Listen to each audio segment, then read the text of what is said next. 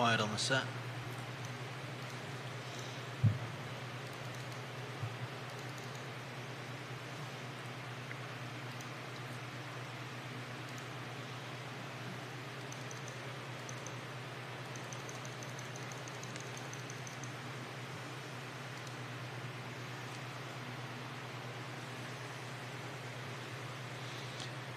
Guys, welcome to the I Love CVille Show. My name is Jerry Miller. It's good to be with you on a Monday afternoon. We've had a fantastic run of interviews of late. And today, Judah and I are very much looking forward to connecting with you, the viewer and listener, um, as a dynamic duo. Judah Wickhauer, the brains um, and the jack-of-all-trades behind the network. Yours truly, behind the microphone of said network. Um, I want to talk aggressive panhandling, and chronic homelessness today. I will utilize our influence and our reach here on I Love CVille to continue positioning aggressive panhandling and chronic homelessness in the news cycle. You will see T V start covering this, radio start covering this, and print start covering this as we keep this a consistent topic in the news cycle. Charlottesville City has now hired a city manager, Sam Sanders. He's on the job. Charlottesville City has a talented city manager and a talented police chief, Michael Kochis, on the job. They're making significant progress to a fire chief hiring. I think that will be announced sooner than later, especially since Sam Sanders is now the known and established C E O of our city. Upzoning and rezoning are heading to the finish line. School reconfiguration, Buford, we have clarity. We have allocation budget done for school reconfiguration. And we have political momentum for school reconfiguration. I'm going to ask you this, viewers and listeners of this fine and fair talk show. What would you like Lloyd Snook and Leah Perrier and Brian Pinkston and Juan Diego Wade and Natalie Oscherin, Michael Payne, to do now? What is next expected of council? Upzoning and rezoning, not many changes are going to happen. You talk to the stakeholders and the experts, the Neil Williamsons of the world, they say this is going to be approved and darn near the capacity we're talking about now by the end of the year. The city manager search is over. Sam Sanders will be paid nearly a quarter million dollars a year in salary and benefits and perks and retirement allocations to run a two hundred plus million dollar yearly budget, a city we call Charlottesville. Michael Kochis is locked and loaded, pun intended. The guy's fantastic. He's talented. He's a great leader. He's got a new crop of uh, rookie officers going through police academy training as we speak. We're slowly filling the empty positions within the Charlottesville Police Department. City Hall is making progress with hiring a f- uh, fire chief. I would expect that news to be announced soon. You have stability on the dais. Government is now in the background. It is boring. It is not front and center. It is not on the front page of the New York Times, on Fox News. There's no rape, allegory, poetry circulating around the world. We have a stable government yet again. Now it's up to us, viewers and listeners, to ask City Council. We elected them. They're on the dais because of our votes. City Council, they answer to us, the taxpayers. Please realize that. Who's the city manager's boss? It's City Council. Who's the police chief's boss? It's the city manager. Who's the fire chief's boss? It's the city manager. Any employee of City Hall, who's their boss? Sam Sanders, the city manager. Who's Sam Sanders' boss? Lloyd Snook, Michael Payne, Brian Pinkston, Leah Perrier, Natalie Oscherin, Michael Payne. Who is City Council's boss? Who is Lloyd Snook's boss? Who is Michael Payne's boss? Who's Brian Pinkston's boss? Who's Juan Diego Wade's boss? Who's Natalie Oshrin's boss? You know who that answer is? Me and you.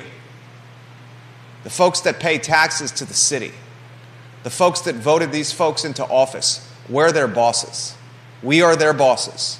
And we determine through public outcry, through a galvanized populace asking council to do one or two things, the direction council will go with their efforts. I understand we have a large following here. I think we need to galvanize, organize, and strategize this following together and pepper, hammer, persistent as a woodpecker, our contact messages to council when it comes to chronic homelessness and aggressive panhandling around Charlottesville. I asked about chronic homelessness and aggressive panhandling all over the I Love CVille network, Instagram, Twitter, Facebook, Threads, LinkedIn, D M, text message, email, on I love C ville dot com. You name it, we put it there. Here's some of the responses we got. I'm going to read many of them verbatim, from the post that I did on Saturday evening to the post that I did last night. You can find them on my personal Facebook page if you are looking.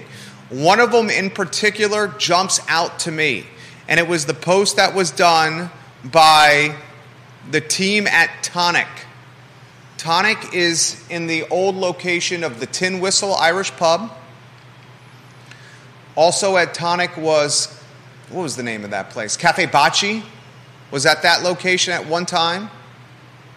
Uh, Carlton's was at the location at one time.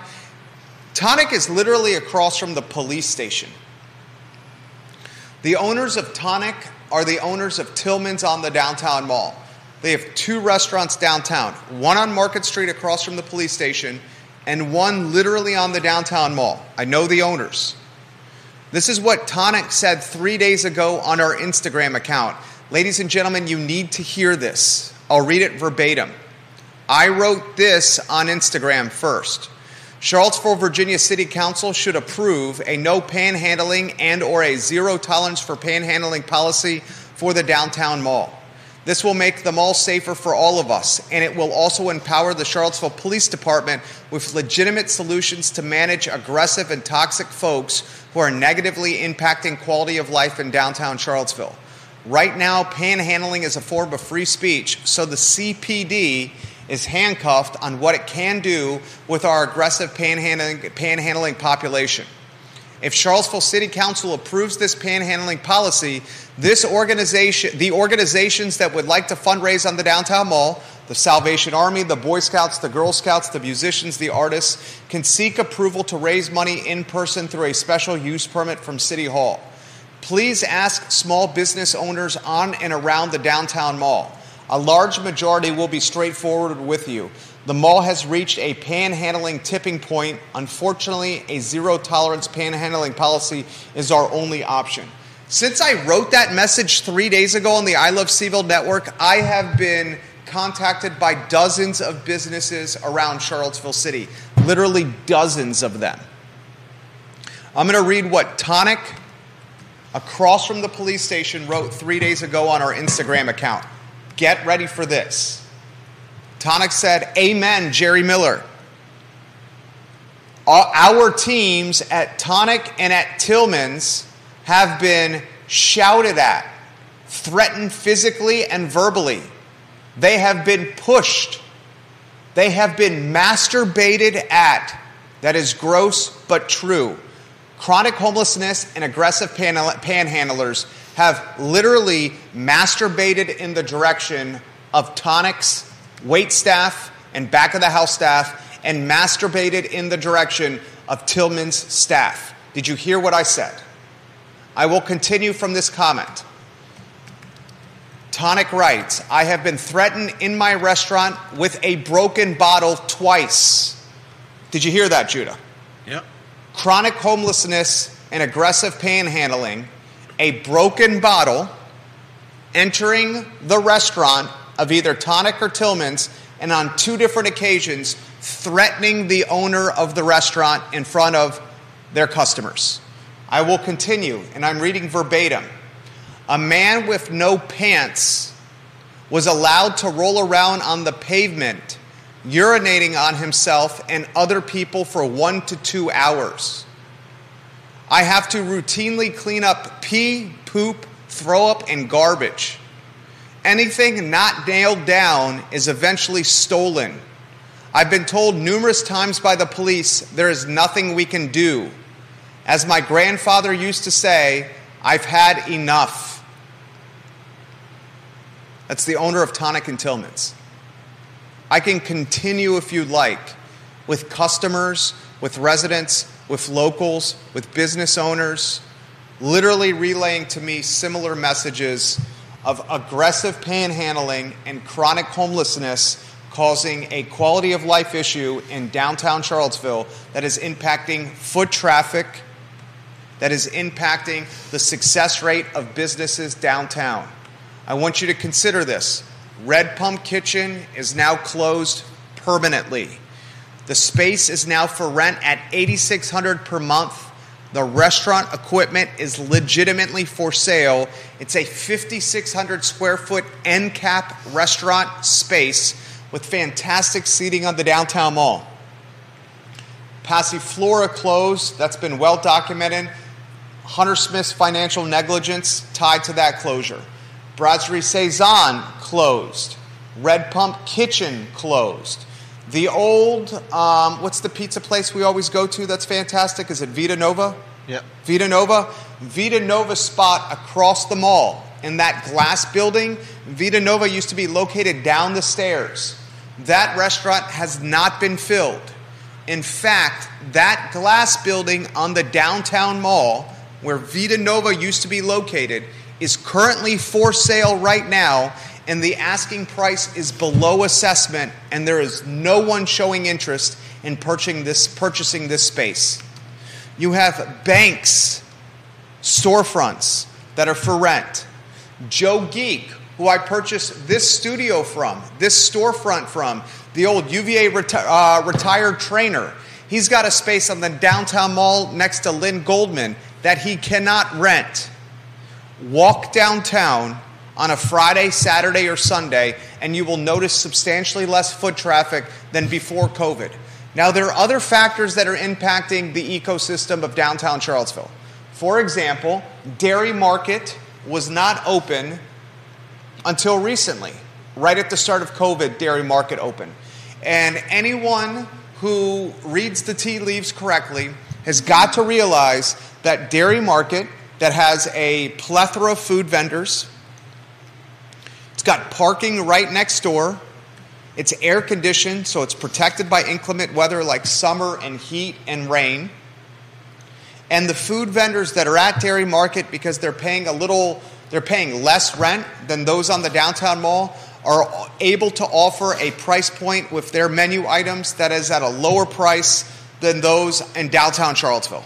Furthermore, Dairy Market, a group of people, a family, a bunch of people can sit at one table, and all those people can go to fifteen, sixteen different food vendors and get whatever they want. And it's hard to do something like that in downtown Charlottesville. You're not going to get the dining diversity or the price point affordability or the protection from inclement weather on the downtown mall as you will Dairy Market. Why I'm highlighting Dairy Market is it's undoubtedly, I can say this with confidence and conviction, Dairy Market is a direct competitor to downtown Charlottesville. I say that with confidence and conviction. As John Blair has highlighted for me, and when John Blair put something on my radar, I listen closely. He said, Jerry, the town of Staunton, downtown Staunton, is busy on a Friday, Saturday night, and it's less than forty-five minutes away from Charlottesville. Short Pump is busy on Friday, Saturday, Thursday night, and it's less than forty-five minutes from Charlottesville. John brings this up because he realizes, like all of us, not only is downtown Charlottesville competing against Dairy Market, not only is downtown Charlottesville competing against Uber Eats and Grubhub, food delivered to your house where you can watch on the comfort of your couch while streaming your favorite show in your pajamas, but downtown Charlottesville is competing against downtown Staunton, Short Pump, hell, throw Waynesboro in the mix. John was also very quick to highlight downtown Staunton and Short Pump do not have aggressive panhandling and chronic homelessness. Short Pump is private property. Short Pump literally can take a panhandler or someone that is sleeping on its property and say, get the hell out of here right now. You're on private property. And they can hire private security to do this. That's why you don't see chronic homelessness and panhandling in Stonefield or in Barracks Road Shopping Center. It's private property. The downtown mall, on the other hand, is a public park. Literally, by definition, it's a public park. And I've had a deputy city attorney, I'm not going to say who it is, because I don't want to blow up his spot. Might be watching right now. I see he's active. He and I had a correspondence about this over the weekend. And he said, Jerry,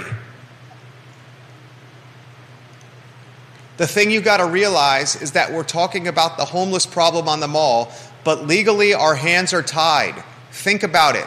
Homeless people, by definition, don't have private property and could be ejected from someone else's private property, so they almost by default end up on public property. On top of that, recent court decisions have struck down ordinances which are perceived to criminalize homelessness. Also, panhandling has been upheld as protected speech under the First Amendment. Uh, First Amendment. I think the city had an ordinance that was struck down, although I'd have to look into it. Jeffrey Fogel helped strike down that as unconstitutional. The attorney Jeffrey Fogel, who watches this show. He says there can be a time, place, and manner restriction on speech, but a blanket ban on the mall would be difficult to defend, and guess whose job it would be to defend it? So here's what I want to do. I want to crowdsource solutions. I want to crowdsource solutions with you, the viewer and listener, with the stakeholders that come on this show. Donna Price, Board of Supervisors Chairwoman's coming on this program. You have... Let me make sure I get her name name right. Hold on one second. Natalie Massery, the new C E O and president of the Chamber of Commerce, is coming on the program in August. We got counselors and supervisors lined up. Here's the question. What ideas do you and I have, viewers and listeners, that we can pass along to these stakeholders, these policymakers, and these decision makers? That's the question I have for you. If we can't do a blanket ban on panhandling in downtown Charlottesville, what other options can we do? Waynesboro has signs all over its city limits that encourage citizens not to donate to those who are panhandling. Whether we want to admit this or not, frank conversations can be had with city council about incentivizing The Haven to move to a different location than downtown Charlottesville. I love what The Haven does. Marquise Johnson is watching the program right now. He's a board member at The Haven. Marquise and I had a conversation outside the studio last week. Marquise, you're able to come on the program anytime you want. You're one hundred percent invited to come on the program anytime you want. But having The Haven at one twelve West Market Street, literally on the second, the second Street, Market Street cross section, is that the best idea? Sincere question. We have a shelter that is offering respite and a hand up. Not a handout, but a hand up. I don't want anyone watching this program to think that I'm throwing shade on The Haven. I am not throwing shade on The Haven. And no one better manipulate the context of what I'm trying to say. The Haven is fantastic. They offer a hand up, not a handout. They offer a shelter for folks to stay. Breakfast, showers, laundry, computers, phones, storage bins, mail available every morning. Okay? They are an epicenter for the homeless and for panhandlers in Charlottesville. But this is a real question that we need to ask. Should the shelters and the soup kitchens that provide food three times a day, breakfast, lunch, and dinner, and a cot to sleep in or sleep on, and air condition or heat, should those shelters and soup kitchens be positioned literally next to the downtown mall? Now, every keyboard warrior that's in socialist Charlottesville is going to have beef with what I just said. forty-two of you guys. All forty-seven of you guys that are on Twitter, that is now X. Did you notice Elon Musk is, is rebranded your platform? It's now X. It's not Twitter anymore. All forty-seven of you are going to have beef with me, and that's okay. Positioning a shelter that's an epicenter for the homeless and an epicenter for aggressive panhandlers within two hundred yards of the downtown mall does not seem to be working correctly. Anyone have an issue with that?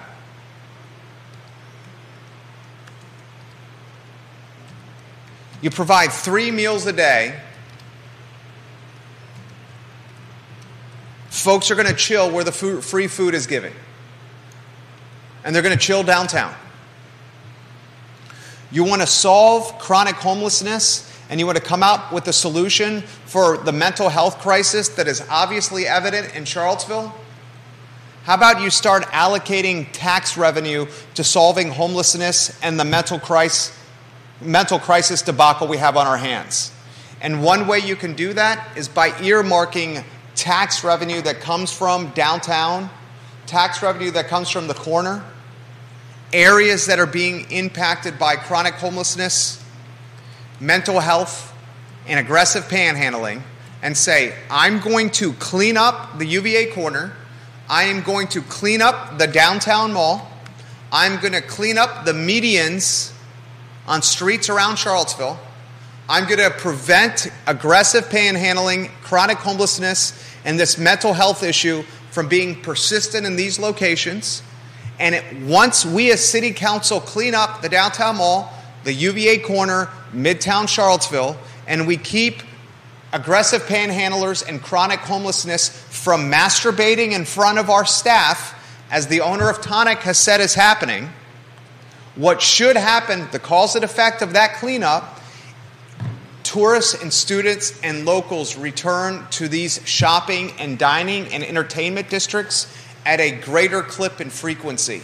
And then what we can do, City Manager Sam Sanders and City Council, is we could take the incremental tax revenue. We're at a baseline of now, which is not very good, twenty twenty-three's baseline, and we can say in two years, look at how that baseline is improved from a sales, a, a, a revenue standpoint, a taxing standpoint, and we can allocate a percentage of that tax increase to chronic homelessness, mental health, and aggressive panhandling. And you know what that's called? That's called, it's just called common sense. It's called common sense. What are the, what are the primary shopping districts in the city of Charlottesville? What are the primary shopping districts? Barracks Road Shopping Center. Barracks Road doesn't have a chronic homelessness or an aggressive panhandling issue because it's private property and they have their own security system that takes people off the grounds of Barracks Road. Interestingly, my wife was at Wegmans Fifth Street Station this morning, and I got a phone call from her. Sweetheart, are you watching right now? Let me check. Ah, she is. Fantastic. And she was coming out of Wegmans Shopping Center with our five-year-old son and our eight-month-old son, groceries in a full cart, trying to manage two kids and a whole shopping cart of groceries, and an aggressive panhandler literally pursued her and said, can you give me some money? And she says, no, please stop. Respectfully, I don't have anything to give today. I'm just trying to get my kids in their car seats and the groceries in the back of our car. And then he started cussing her out in her face. You hear that, Judah? Yeah. Cussing her out in her face in front of our two boys, one of them five months old and one of them eight months old. And Fifth Street Station is private property. The Wegmans aggressive panhandling is a reoccurring problem. How many viewers and listeners watching this program has seen or experienced aggressive panhandling at Wegmans? I bet you Hundreds of you have. Hundreds. Take the shopping districts in Charlottesville City alone. Barracks Road is number one, and it's not even close. After Barracks Road, you're probably looking the downtown mall in the two slot, and in the three slot, let's say the U V A corner. In the four slot, let's say West Main.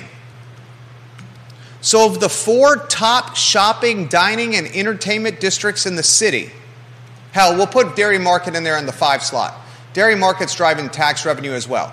Of the five top shopping, dining, and entertainment districts in the city, two of them are not experiencing chronic homelessness and aggressive panhandling, and that's because they're both privately owned. It's Barracks Road and Dairy Market.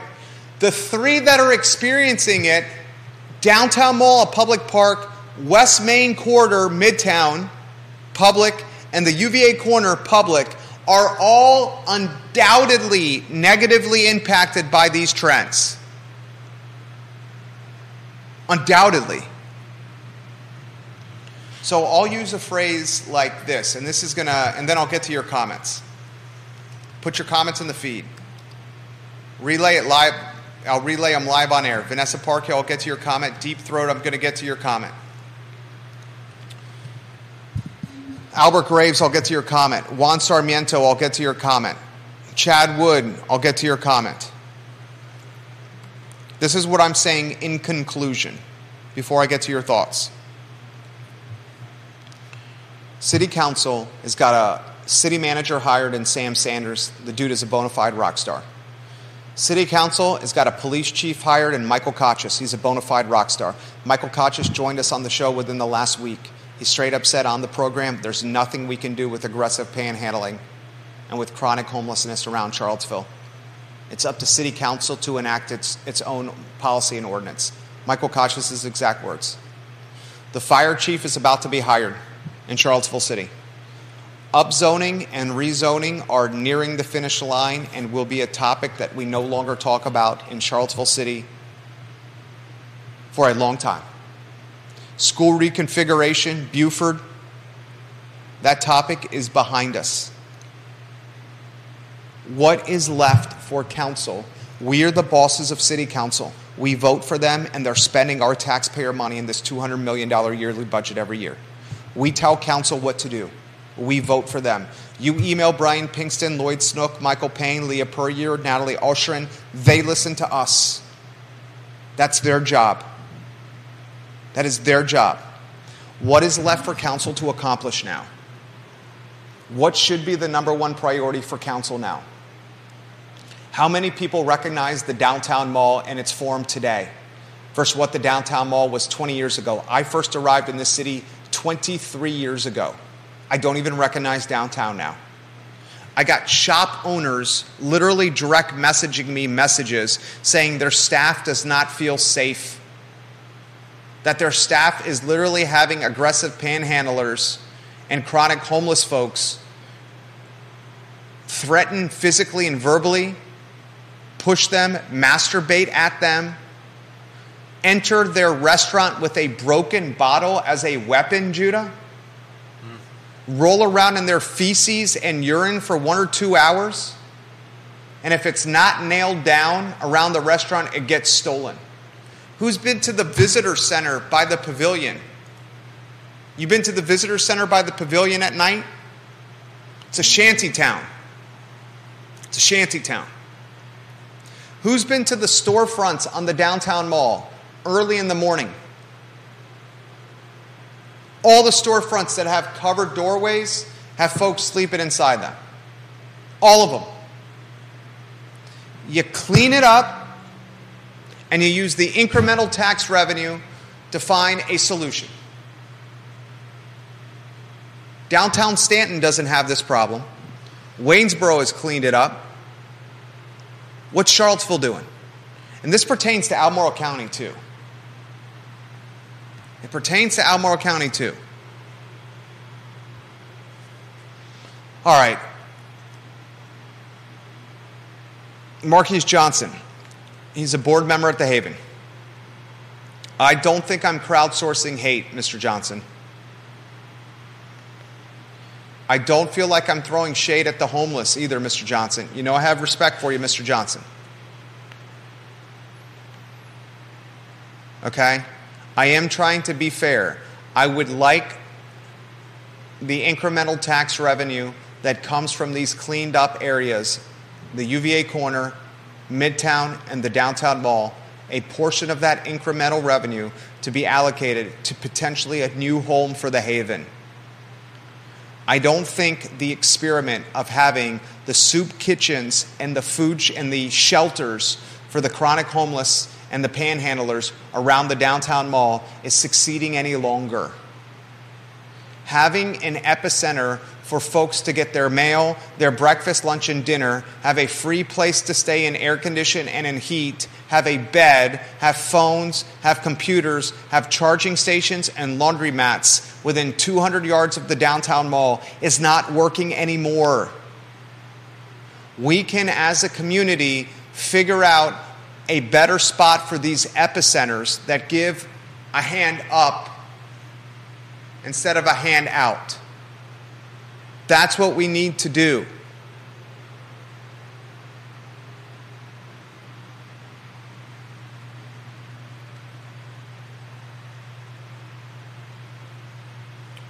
And Mister and Marquise, I am one hundred percent happy, willing to get you on the program. I've sent you many invitations about that, sir. You're a board member there. Vanessa Parkhill, I'll get to your comments. She says, do we need a panhandling ordinance to solve many of the problems you described? Being threatened with a broken bottle is assault. Assault, threat of a bodily harm coupled with apparent present ability to cause the harm. She's basically saying this is a reason for the police to get involved, and she's exactly right. Here's the problem we have. The police doesn't have a beat officer on the downtown mall because it's short-staffed. Because the police department is so, is so short-staffed, they're prioritizing their response to certain crimes. And the police department has done a hell of a job so far with the limited resources it has. But policing panhandling, aggressive panhandling, and the issues that come with the chronic homelessness downtown is not high on the priority list. Furthermore, the police chief, who I have tremendous respect for, said on this program, we have very little that we can do with the current policy and ordinance that we have from council. It's free speech. They basically can do whatever they want. Vanessa Parkhill also said that her daughter was approached inside Wegmans by an aggressive panhandler, and she highlights there's a worn trail that goes up into the woods at the end of the parking lot in front of Wegmans. Some of the folks approaching people in the parking lot seem to retire to that spot. I've seen that trail as well. That trail connects to downtown Charlottesville. It's part of the Rivanna Trail Network. Um, let's get to Bill McChesney. He says, give us a rebate from the upcoming surplus or reduce the property tax rates. I don't see that happening, unfortunately, Bill. Chad Wood says we would have to define aggressive. Too many loopholes there to uphold any law. He also finds the behavior disgusting. Juan Sarmiento says an anti-panhandling ordinance, but charities like Salvation Army have to apply for permits in order to collect money on the mall. That's what I see. Why can we not do that? Council, educate the populace on why we can say apply for a permit to panhandle downtown, just like a peddler's license, where you, you, you need a license, a valid form of I D. You have to fill out paperwork during normal business hours. You have to follow procedure to get your peddler's license, to, tell, to sell T-shirts on the mall, to sell glass on the mall, to sell hookahs on the mall, hats, whatever the hell you want to sell. Why can't panhandling be a peddler's license? Albert Graves.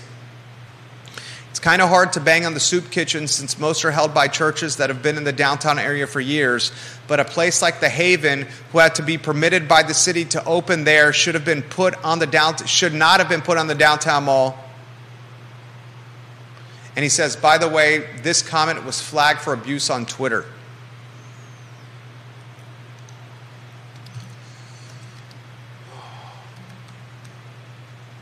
I I'm happy to host The Haven on the program.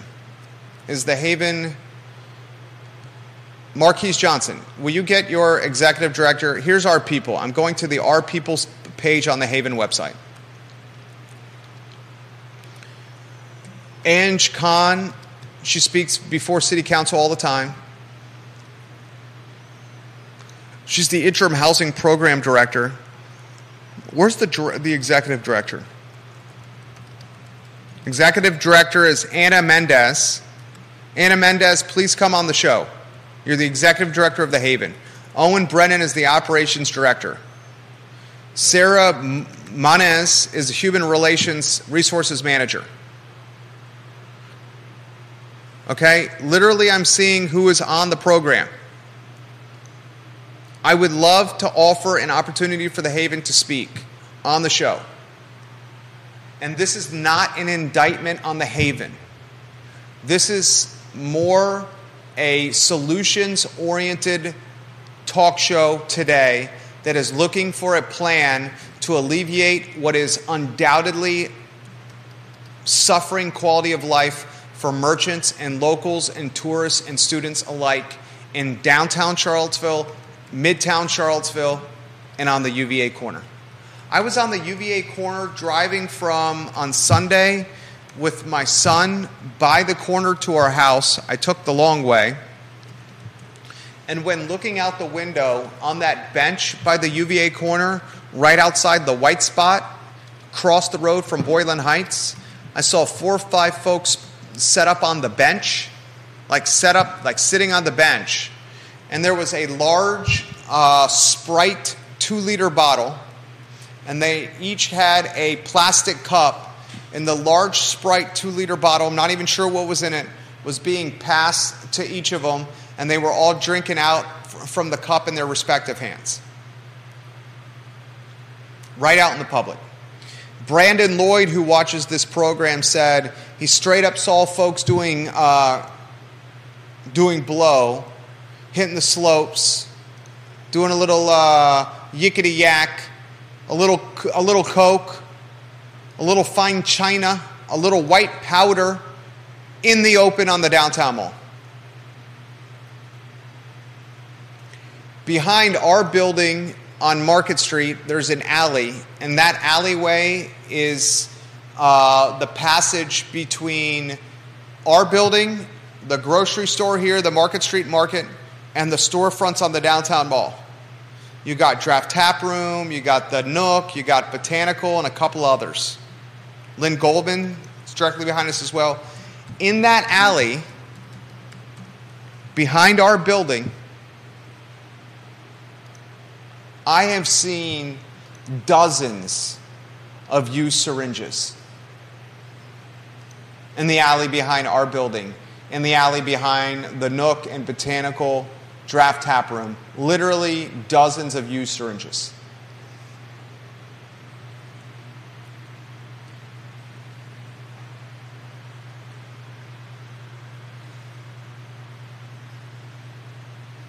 Albert Graves, I completely agree with you. Threatening with a broken bottle, there should be some sort of law that prohibits this kind of behavior, and some sicko whacking off in public should definitely be prosecuted to the fullest extent of the law. Wow, wow, wow. The owner of Tillman's and Tonic, for her to message that to us in a very public setting means it's crescendoed past the point of no return. Courtney is as bona fide as a businesswoman as I've seen.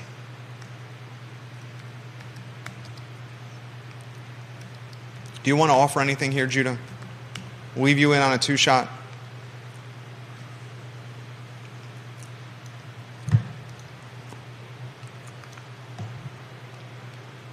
Uh, let's see. You got your mic on? Yep.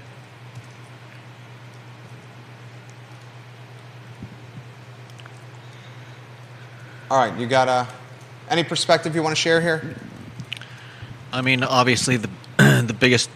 The biggest problem is having the, the Haven as close as it is, and uh, I think the most effective the most effective thing to do would be to uh, find a way to get them to uh, to take it somewhere else. I don't really other, see any other way that you're going to get around this. It seems like low-hanging fruit for certain. Um, John Blair shares some comments. One potential solution, Jerry, is to ask the local General Assembly to amend state law. Did you know that police cannot arrest for most misdemeanors if they are not committed in the presence of the officer? I did not know that. This is why the broken bottle did not probably lead to an arrest, or the masturbation in front of the Tillman's and Tonic staff did not lead to an arrest. This, again, from John Blair, who's an attorney, and the acting deputy city manager of Staunton. He says, one potential solution is to ask the local General Assembly to amend state law. Did you know that police cannot arrest for most misdemeanors if they are not committed in the presence of an officer? He said, again, the General Assembly can amend this law. And he says, here's the code section. The state could amend the law to give officers the ability to arrest for misdemeanors not committed in their presence. Great stuff right there from John Blair. If he leaves a comment, I listen and I read it closely.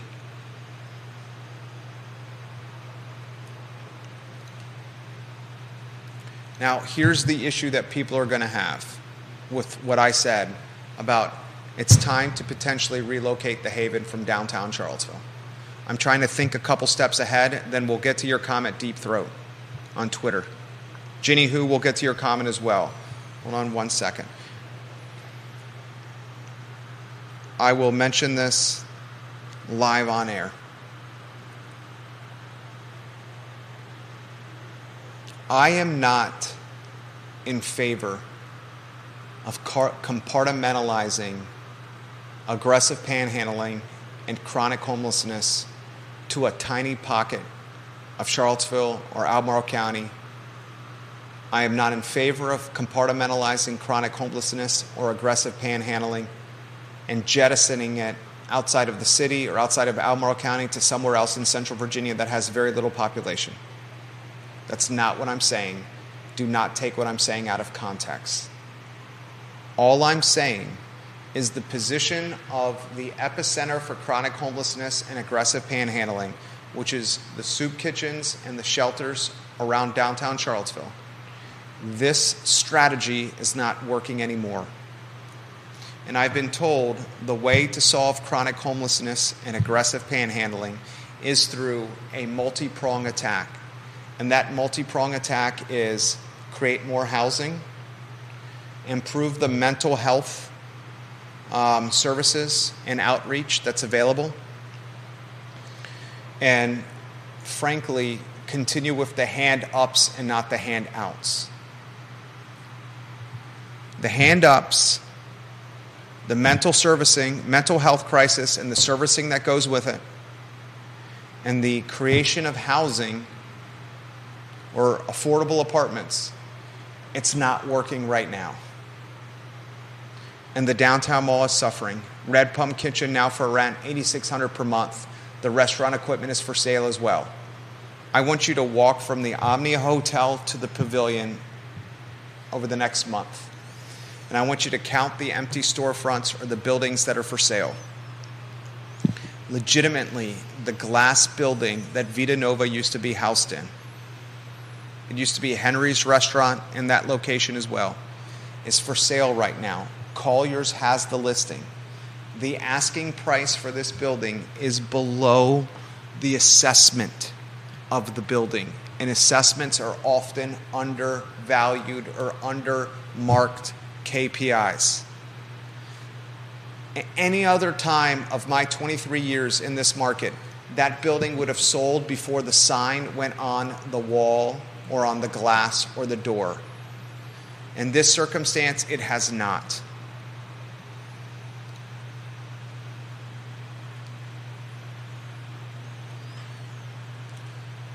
I will continue to make this a priority on the show. Deep Throat on Twitter says this. Jerry, on panhandling, you are doing a mitzvah for CVille. What's a mitzvah? It's uh, a Yiddish it's word. A beneficial thing. So what? Something that's beneficial. Okay, thank you. Judah's my uh, Yiddish interpreter. Thank you. On panhandling, Jerry, you are doing a mitzvah for CVille and pushing this issue. Even if the socialist Twitter jockeys will try to make you out as a monster, they cannot resist the dopamine hit of online self-righteousness. The Twitter account Dylan's Rule makes a great point about Short Pump. Same goes for Stonefield and Dairy Market. I'm not surprised that Dairy Market always seems more crowded than the downtown mall. It is a general trend of nornies having to abandon public spaces and to retreat into private spaces. No control of mentally ill homeless, we, have the, we, ha- we leave the downtown mall and head behind Dairy Market's private and safe doors. And meaningful zoning, people retreat to H O As. That's exactly what's happening. Upzoning and rezoning is happening in the city of Charlottesville, and now H O A neighborhoods are more valuable than ever. There's one house for sale in my neighborhood. One out of eight hundred fifty units. Deep Throat continues. The socialists are going to wonder why we have, to quote J K Galbraith, saying that last name right? Sounds about right. Private opulence and public squalor. It's because they make public spaces squalid with their dumb policies. He also says, you know, if the issue is mentally ill people threatening restaurateurs with broken bottles, we don't even need to start with banning panhandling. We need to have the police respond to these violent incidents, and we need to have Joe Plantania, the Commonwealth's attorney, prosecute them. If they are incompetent to be tried, then they need to be put into inpatient psych care. Yes, expensive, but cheaper than having our downtown wrecked right now. Ginny Hu on Twitter says this, panhandling may be protected, but urinating, defecating, and masturbating in public are not. If those actions take place in front of a minor, another law is broken. Charges can be added per minor present. She also says, I shop in Wegmans weekly, and I've never had the problem of aggressive panhandling. I'm, I'm, you're fortunate with that, Ginny. And I appreciate your comments, Ginny Hu. Thank you for sharing and watching the show and retweeting the show. The reason I bring the Wegmans piece into the mix is because that's Albemarle County. And it happened to my wife today with our, our five-year-old and our eight-month-old present. Having someone approach you aggressively and demanding money when your children, especially a child as young as eight months old, is a very vulnerable feeling. It's a very, it's a feeling of um, a feeling of fear, a feeling of vulnerability, a feeling of, am I able to protect my bear cubs? And when you start having those feelings, you feel tiny and small and exposed and vulnerable and targeted. Imagine if your sixteen or seventeen-year-old daughter, your eighteen, your nineteen-year-old son was a host or waiter at one of the restaurants on the downtown mall.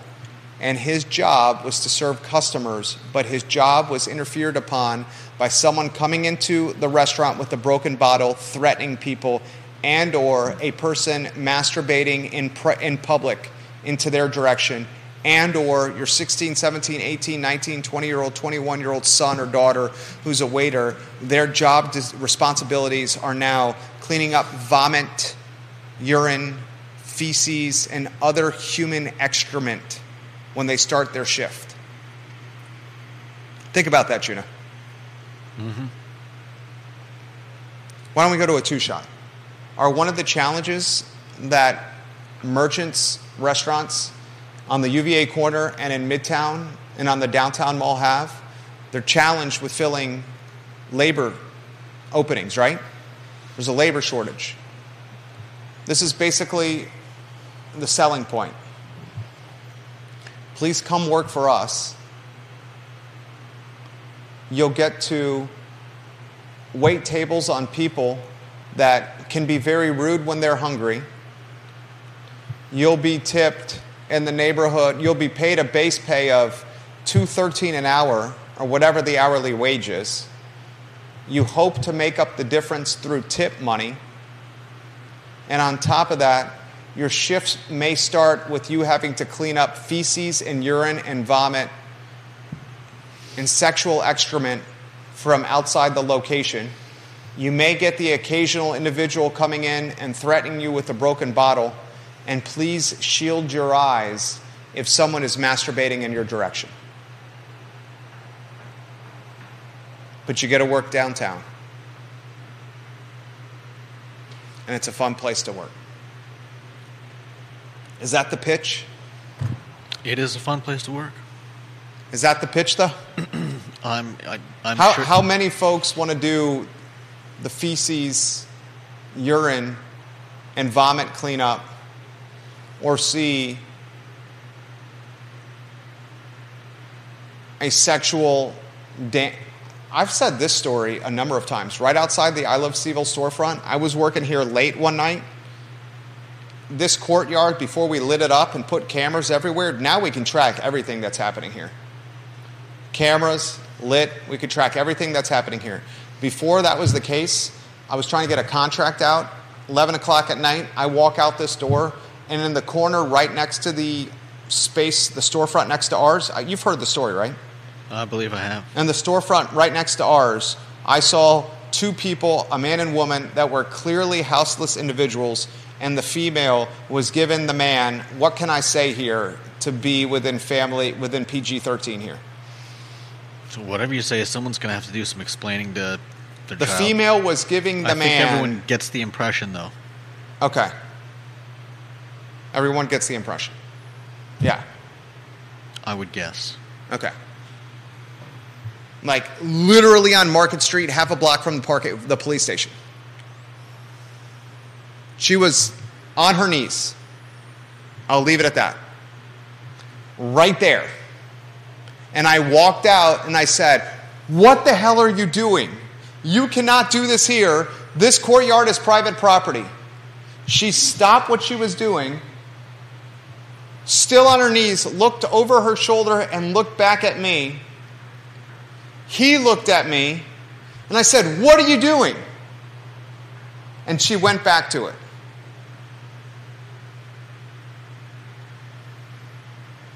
Right there, where you and Liza take a break.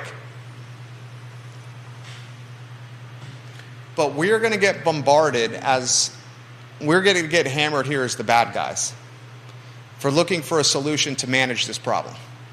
You realize that, right? The forty-two people that make up Socialist Charlottesville will hammer us as the bad guys. Linnell on Twitter. Linnell, is your last name Edelenu?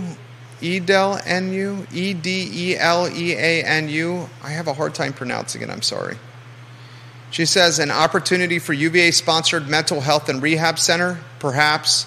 Substance abuse counseling is one of the most in-demand careers. Could mean more jobs and training opportunities. Great tweet. Ginny Hu says, in decent exposure, she shares the code number. Every person who intentionally makes an obscene display or exposure of his person or the private parts thereof in any public space or in any place where others are present or procures another to expose himself shall be guilty of a class one.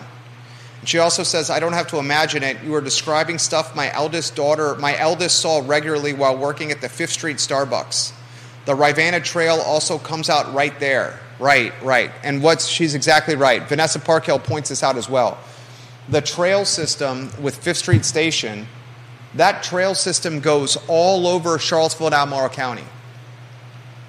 And that trail system is often utilized by houseless folks to get to and from certain locations efficiently.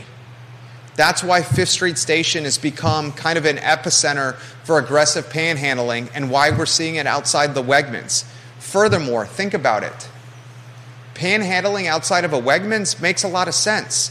People are coming out after buying hundreds of dollars of groceries. So you could potentially get groceries with your panhandling efforts. You know they have money. They just spent a couple hundred, three hundred dollars on groceries. And they're shopping at a place like Wegmans that ain't cheap. It's not cheap to shop there. Great place to do aggressive panhandling. Oh.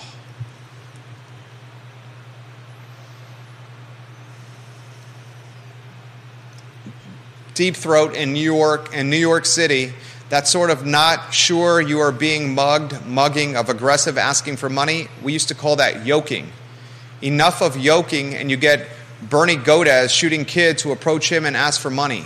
The endpoint of loss of public order is vigilantism. Vigilantism? Vigilantism.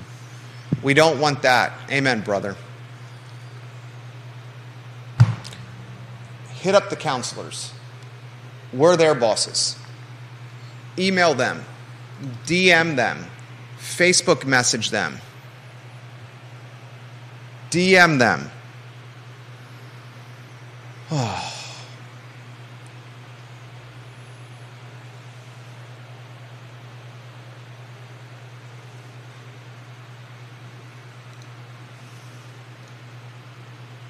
Thank you, Bob Yarborough. I'm going to check out what you just D M'd me.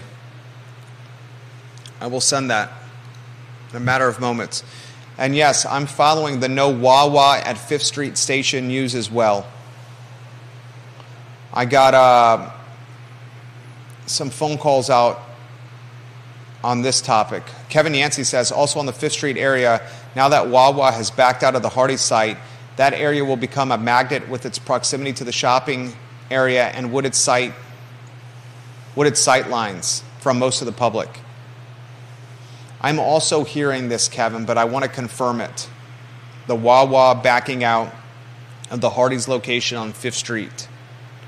I always thought it was a weird place for a Wawa, considering there was a Tiger Fuel literally next door to it and a gas station across the street from it, and that epicenter or that corridor has turned into a traffic nightmare.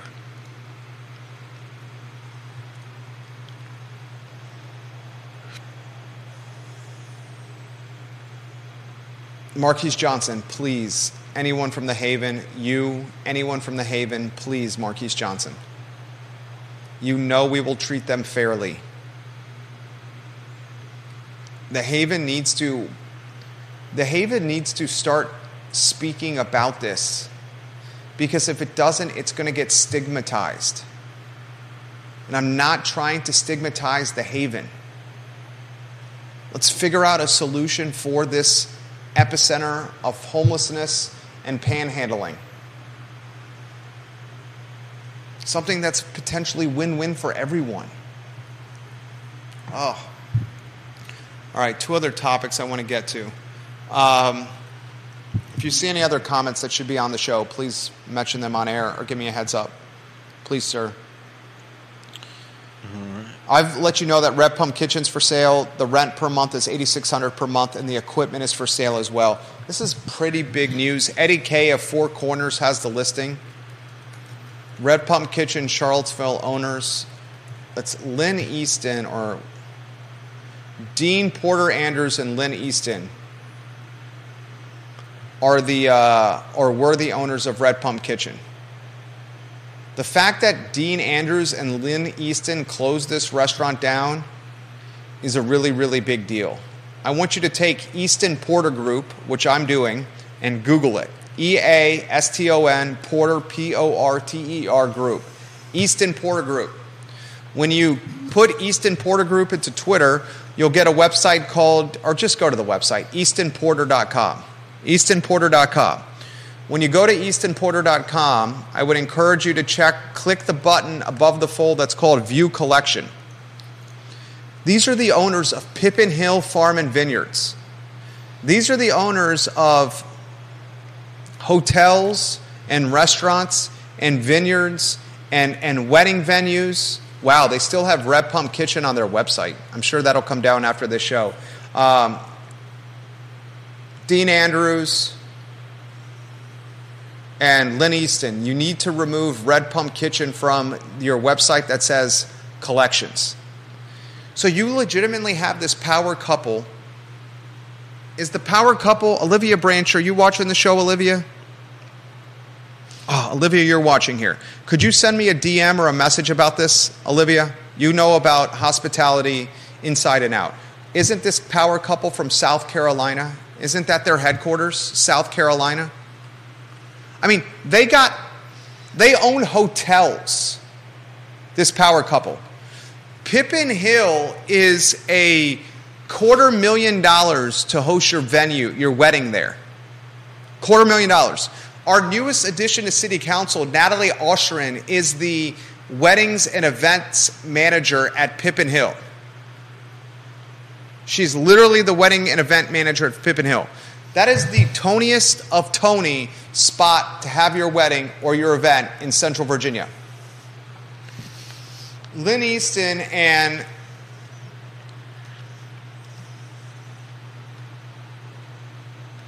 Dean Andrews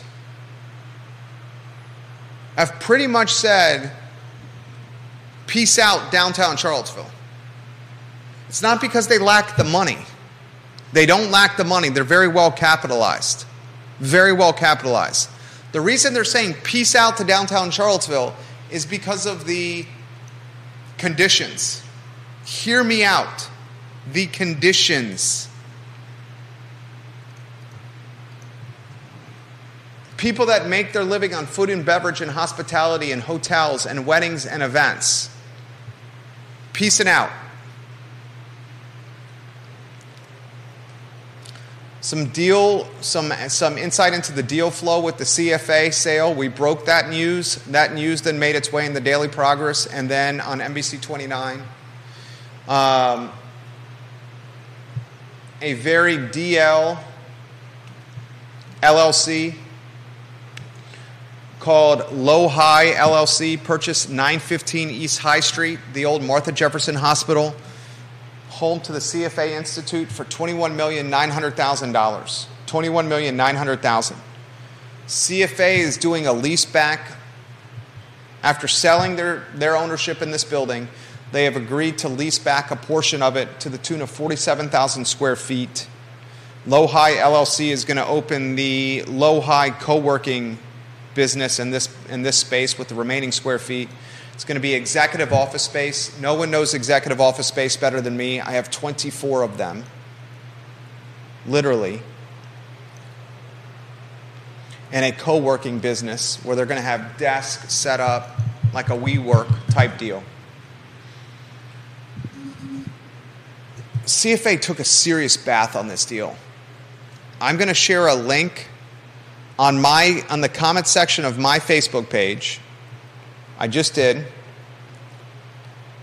I'll share the link in the comments section of the I Love CVille Facebook page and on the I Love CVille group Facebook page. I just shared it on all three. I'm also going to share this link in the comments section of my LinkedIn page. I just did. And I'm going to put this link on the Twitter thread of this show. I guess I shouldn't say Twitter anymore. Did you notice it's now X when you go on Twitter? Yeah. He's he's done away with the Twitter brand. It's now X as he tries to build a super app. Elon Musk, right? He's looking to build a super app that is eventually going to be a finance and or payment systems app where you can make payments on it. So I'm sharing this on Twitter, F Y I. I just shared it on this Twitter stream.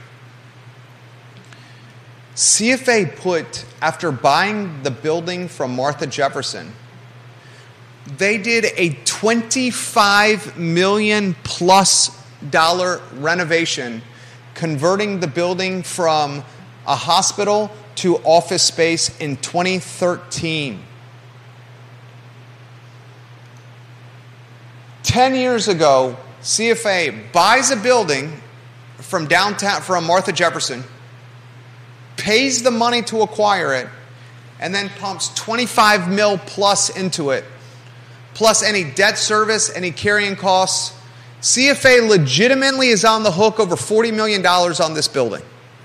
forty million dollars. C F A sells this building to Low High L L C. I'll get you some nitty-gritty on this L L C and the players behind it, for not even twenty-two million dollars. That shows you the financial predicament that C F A is in. That shows you the headwinds that office space is currently experiencing, especially Class A office space like this building. The Chartered Financial Analyst designation used to be a coveted designation. It is not so much anymore. The internet and social media have democratized financial knowledge. Now you can get as much financial information on Twitter, And on Reddit, you're going to have to decipher certain things and, and figure out who the honest players are and who the players want you to be the, the guy carrying the bag when the deal is all said and done. But there's an opportunity for you to vet and decipher sources of knowledge on Twitter and Reddit in particular. I'll even throw LinkedIn there, where you can get financial information at the same clip and robust nature as some M B As are getting in two hundred fifty thousand dollars tuition structures at top schools in our country. The internet has democratized so much business. YouTube is like a college or university if you're willing to put the time into it. If you put the time into scouring videos on YouTube, you can learn literally anything. So there's less people inclined to get this C F A designation, Chartered Financial Analysts. And as less people are willing to get a C F A, this entity headquartered in Charlottesville, among other places, I mean, good Lord, guys, let's go to the C F A website. I'm going to the C F A website.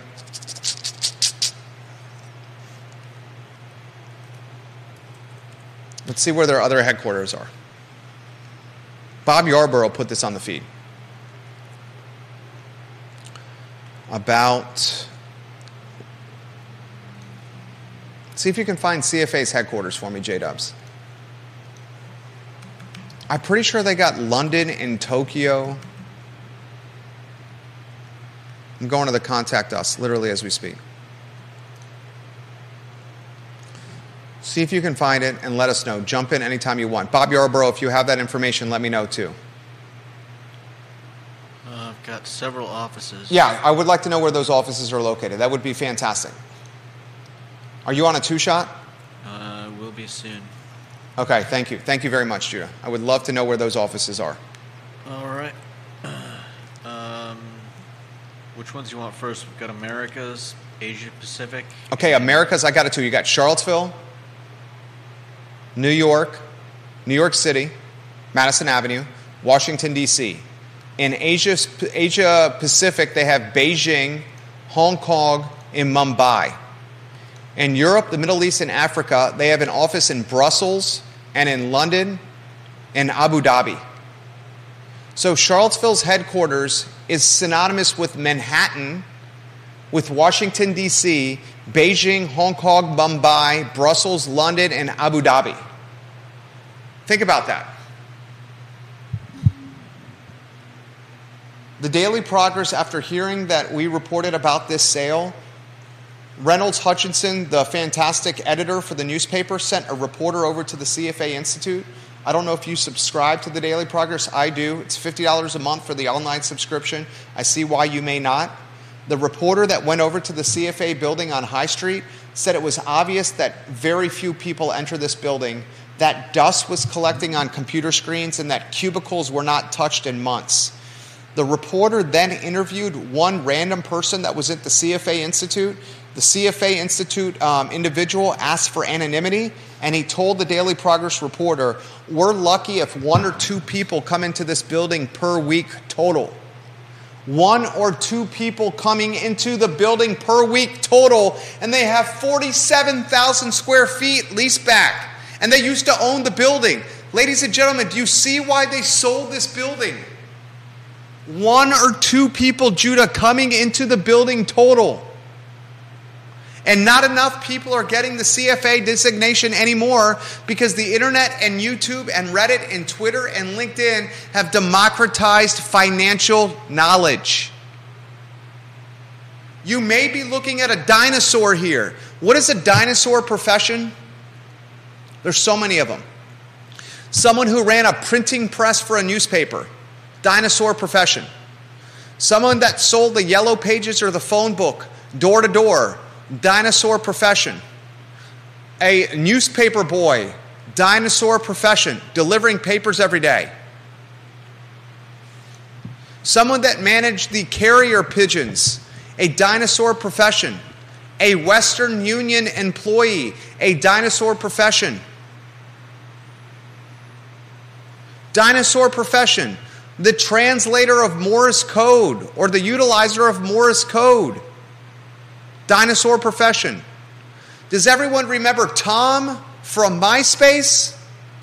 What's old Tom doing right now from MySpace? Counting his money. Dinosaur profession.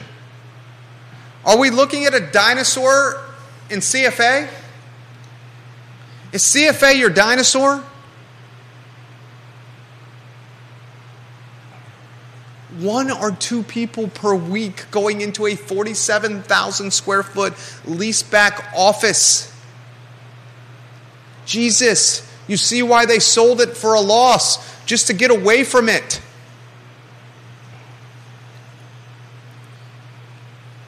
Oh.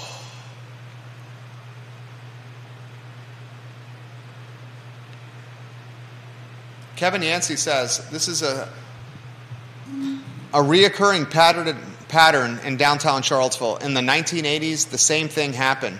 Maybe city council should investigate how it was turned around in the eighties. There was a time when you did not go downtown after business hours in the eighties and nineties.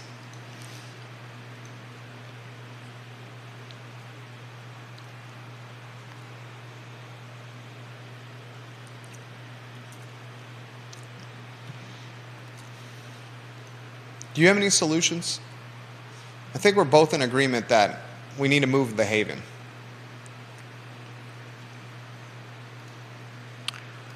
I mean, I don't have a solution. I, that's if they're if they're coming here for the for the Haven. Uh, I don't see any way of uh, changing that behavior without uh, getting rid of the Haven. Or, or not getting rid of it, repositioning it. Well, you're not going to move the building, so you're essentially going to tell them they can't use it for what they're using it for, and that... Uh, I doubt the Haven owns that building. Okay. Actually, Marquise Johnson, you're a board member. Does the Haven own that building? Do you guys own that building? You know what I think we could do? City Council has a budget of over two hundred million dollars per year. Right? Take and a surplus a, this year. And there's a surplus this year. Take a portion of the surplus or any of the budget and and build a epicenter. You could build more cots, more beds, more laundry services, more robust mail, better technology center, right? Computing. Computers, outlets, more bathrooms, more showers. Take what the Haven has and ask the Haven, what could make your facility better? And listen to learn. And then take taxpayer dollars and say, we're going to take the Haven and we're going to five X it. And we're going to do it here. And not on the downtown mall. And we're going to say with taxpayers, why we're utilizing your tax dollars in this way is we think we can make up that money, that allocation on this project through incremental tax revenue spent in downtown Charlottesville because more people will come. Yep. More people will go to the restaurants and the retail, the breweries, and the music venues. And that additional surplus in a couple of years will cover the outlay we did today. And that's called good governance. Oh, all right. I will continue to ring this bell on this network. You heard me. I will continue to ring this bell on this network. Judah Wickhauer, Jerry Miller, the I Love CVille show on a Monday. Thank you kindly for joining us. We'll see you tomorrow at twelve thirty.